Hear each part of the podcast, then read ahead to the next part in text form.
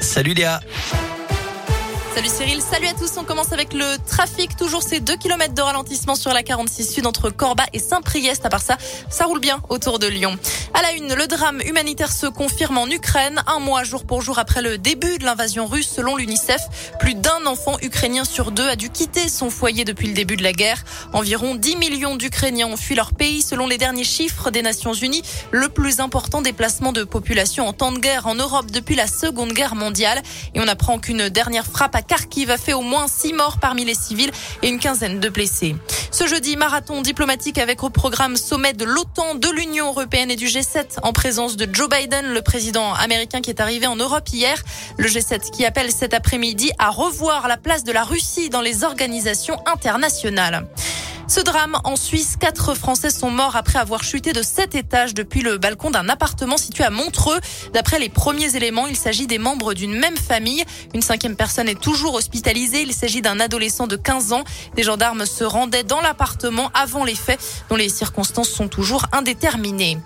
L'actualité en France, c'est aussi cette journée de mobilisation pour les retraites. Une vingtaine de manifs sont recensés. C'est le cas notamment à Lyon. Le cortège doit partir du siège de l'Agence régionale de santé dans le troisième arrondissement. Les syndicats demandent des revalorisations de pensions, mais aussi le renforcement des services publics en zone rurale notamment. À Lyon, c'est une première. Le premier budget participatif a été mis en place par la mairie depuis le 14 mars. Les habitants peuvent déposer des idées sur la plateforme Oyer. Les élus ont officialisé le lancement. Aujourd'hui, des ateliers ouverts au public vont avoir lieu dans les neuf arrondissements de la ville jusqu'au début du mois de juin. 12 millions et demi d'euros ont été investis pour ce projet. Les meilleures idées, surtout celles qui seront réalisables, seront retenues. Il est possible de participer jusqu'au 17 juin. La campagne électorale J-17 avant le premier tour, ce sera le 10 avril et deux candidats seront en meeting dans l'agglomération lyonnaise la semaine prochaine. Le 1er avril, Nathalie Arthaud de Lutte ouvrière sera à Vénissieux et puis le lendemain, c'est le communiste Fabien Roussel qui se rendra à Villeurbanne. Une nouvelle action des militants écologistes d'Alternativa. Ils ont déployé ce matin une banderole visible de loin, juste à côté de la basilique de Fourvière.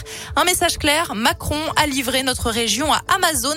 L'association dénonce les destructions d'emplois causées, selon les militants, par l'implantation des entrepôts de l'entreprise de commerce en ligne. 18 candidats, deux épreuves, 10 places seulement pour la grande finale à Lyon en 2023, dernier jour pour le Bocuse d'Or Europe, prestigieuse compétition de cuisine qui se déroule à Budapest. La lyonnaise Naïs La France, on le rappelle. Le jury a commencé tout juste les dégustations. On termine avec la météo et du soleil encore cet après-midi. Le thermomètre qui monte jusqu'à 20 degrés parfois.